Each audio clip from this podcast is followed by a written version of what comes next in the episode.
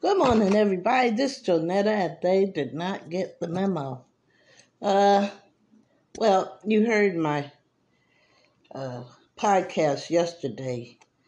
Um, uh, uh, my my partner in life came in and says, uh, "Trump's on television," and he said that everybody was crying because he had to go to court, something of that nature. And I started laughing.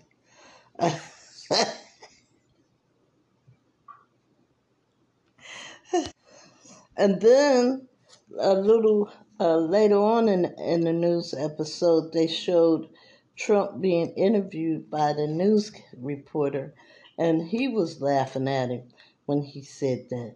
He said people were crying when uh, they saw me coming to court. I started laughing. I said, okay, all right, all right. I, uh, my, my friend said, oh, no, I don't think they were crying. I think they were uh, applauding that he was going to court. We just got to wait and see how this plays out because we already got one privileged person, wealthy person, that's trying to avoid jail time. You remember the lady that said that her medical product did something that it didn't, and uh, the investors called her on it and found out that her product did not do anything medically that she claimed. And so she's been going to court for, I think she got indicted uh, uh, in January. And she still hasn't spent one day in jail. And now they're starting to look at this because she's a white woman of privilege. Um, they're starting to look at this like, uh, well, if she was a black woman, she'd have went to jail immediately you know? So we'll see how all these things play out if money keeps you out of jail. I bet you the jailhouse they go to ain't all that bad. But anyway, or who knows? She might be trying to get them to give her ankle bracelet. Mm-hmm. Who knows? Who knows? Uh, they think she's a flight risk because she bought a one way ticket did she buy a one way ticket to Mexico somewhere? She bought a one way ticket somewhere. so I don't know why they keep letting her go home. I really don't. oh, because she's privileged. Anyway, I'm going to play some music. Today's Thursday. One more day. One more day. Oh, we get to stay in the bed all day Saturday. But I can't. I got to get up and exercise. I'm trying my best to stay healthy at this age. So, that includes walking, eating the right things, uh, getting my rest at night. All of that helps you to live long and makes you healthy, and doing all that makes you wise. Okay, hold on. I'll play the music.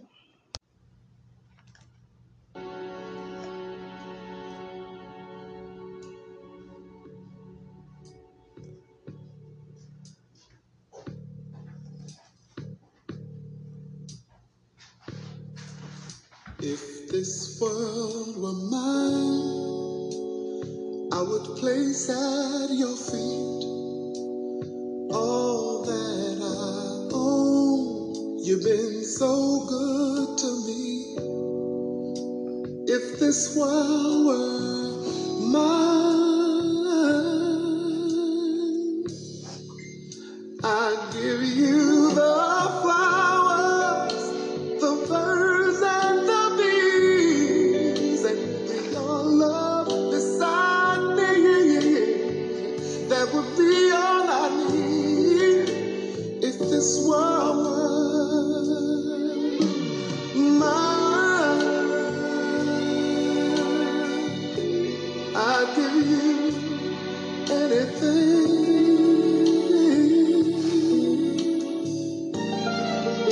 If this world were mine, I would make you a king.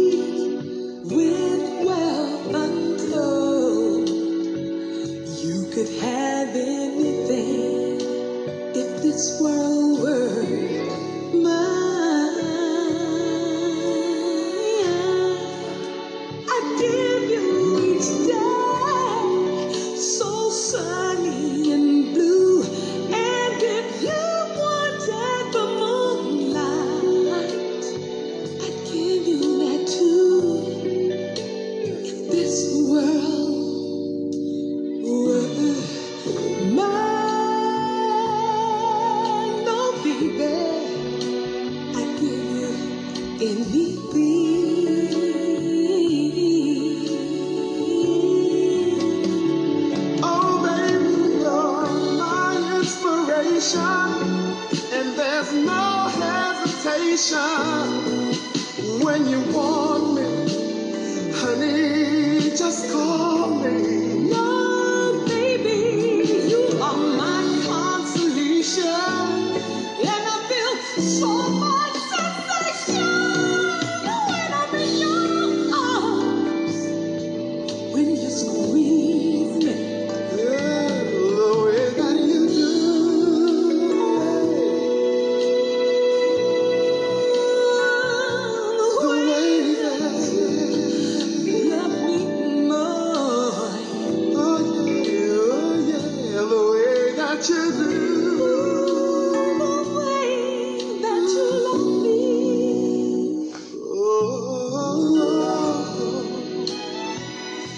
Every sky would be blue as long as you're loving me, baby. Oh, oh, oh. when I'm here in your arms, life is so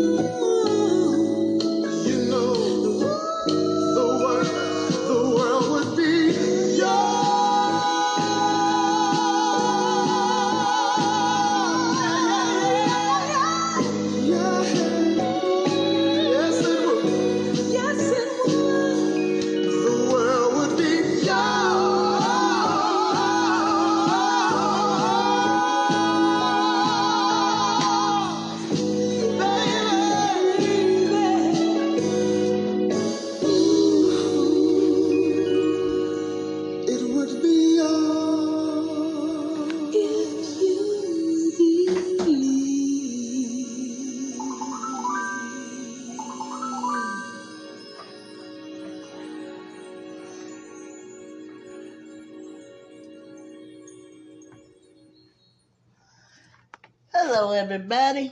I'm back. That was Cheryl Lynn and Luther Vandross. If this world were mine, isn't that beautiful what they just sung? And please, please forgive me for the phone call in the middle of my podcast. For now on out, I'm going to push the do not disturb and will nobody be interrupting the message I'm trying to send out there to you guys. And it is peace, love, and happiness. Ah, anyway. Uh, I was very emotional while that was going on because, you know, if this world was mine, I sure would give those that I love anything they wanted. Uh, anyway, listen, you guys. I love you. Ain't nothing you could do about it. And I thank you for listening to me. And I want you to keep yourself safe the best way you can with what you know. Keep yourself safe. And uh, I'll talk to you tomorrow.